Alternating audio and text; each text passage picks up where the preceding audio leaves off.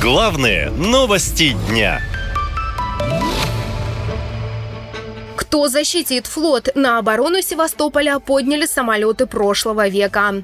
После участившихся атак на Черноморский флот в Крыму командование задействовало для борьбы с морскими дронами противолодочные самолеты-амфибии, созданные еще в конце 50-х годов. Военно-морская авиация уделяет особое внимание операциям морского воздушного патрулирования, основной задачей которых является раннее выявление надводных судов без экипажа. Ключевым российским активом в этих операциях выступает почтовый самолет-амфибия, разработанный в 1950-х годах и выполняющий полеты с баз в Крыму. Более современные боевые самолеты Су-24 применяются в основном для ударных операций на море. Для всех целей их не хватает.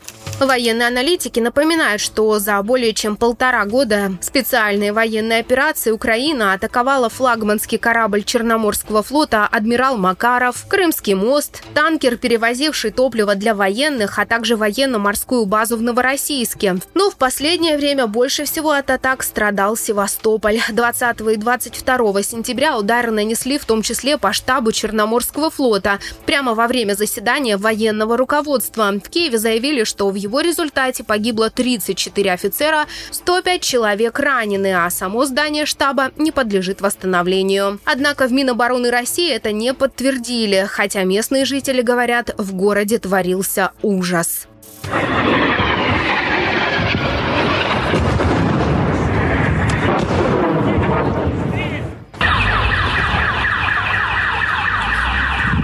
Так, почалось. Взрывы, взрывы, взрывы в центре города на Ивазовского. Вот так вот что-то горит. Прямо рядом с нами промчались ракеты. Напомню, также жители Севастополя массово жаловали, что не могут попасть в бомбоубежище. Дом культуры рыбаков. Тревога. Всех вывели по тревоге. Всех выгнали. Написано, что есть укрытие. Получить ключи в ЖЭКе. Суббота-воскресенье ЖЭК не работает. Мы не можем попасть в укрытие.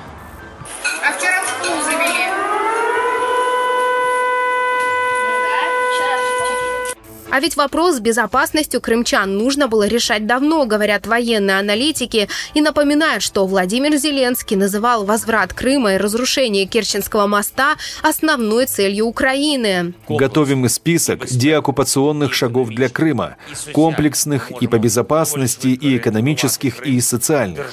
Собственно, уже сейчас оккупантам стоит подумать там, в Крыму, что пока Крымский мост еще хоть кое-как работает, надо им возвращаться домой, в Россию. Напомню, почти никто на Западе не признал Крым российским, а Генеральная Ассамблея ООН и вовсе приняла резолюцию, в которой называла нелегитимным прошедший в Крыму референдум. Вашингтон прямо заявляет, что Украина может атаковать военные объекты в Крыму, поскольку это ее территория. Об этом сказал советник президента Байдена по национальной безопасности Джейк Салливан. Мы не ставили ограничений на возможность Украины наносить удары по своей территории в пределах ее международно признанных границ. Эксперты заявляют, что официально признали Крым частью России всего шесть стран мира. Это Венесуэла, Никарагуа, Сирия, Афганистан, Северная Корея и Куба. Все остальные не считают удары по полуострову ударами по территории России. Поэтому заступаться, очевидно, в мире никто не будет. А удары продолжатся и по Севастополю, и по Керченскому мосту, и по остальной территории полуострова, говорят военные эксперты. Наша лента. Веселим, сообщаем, удивляем.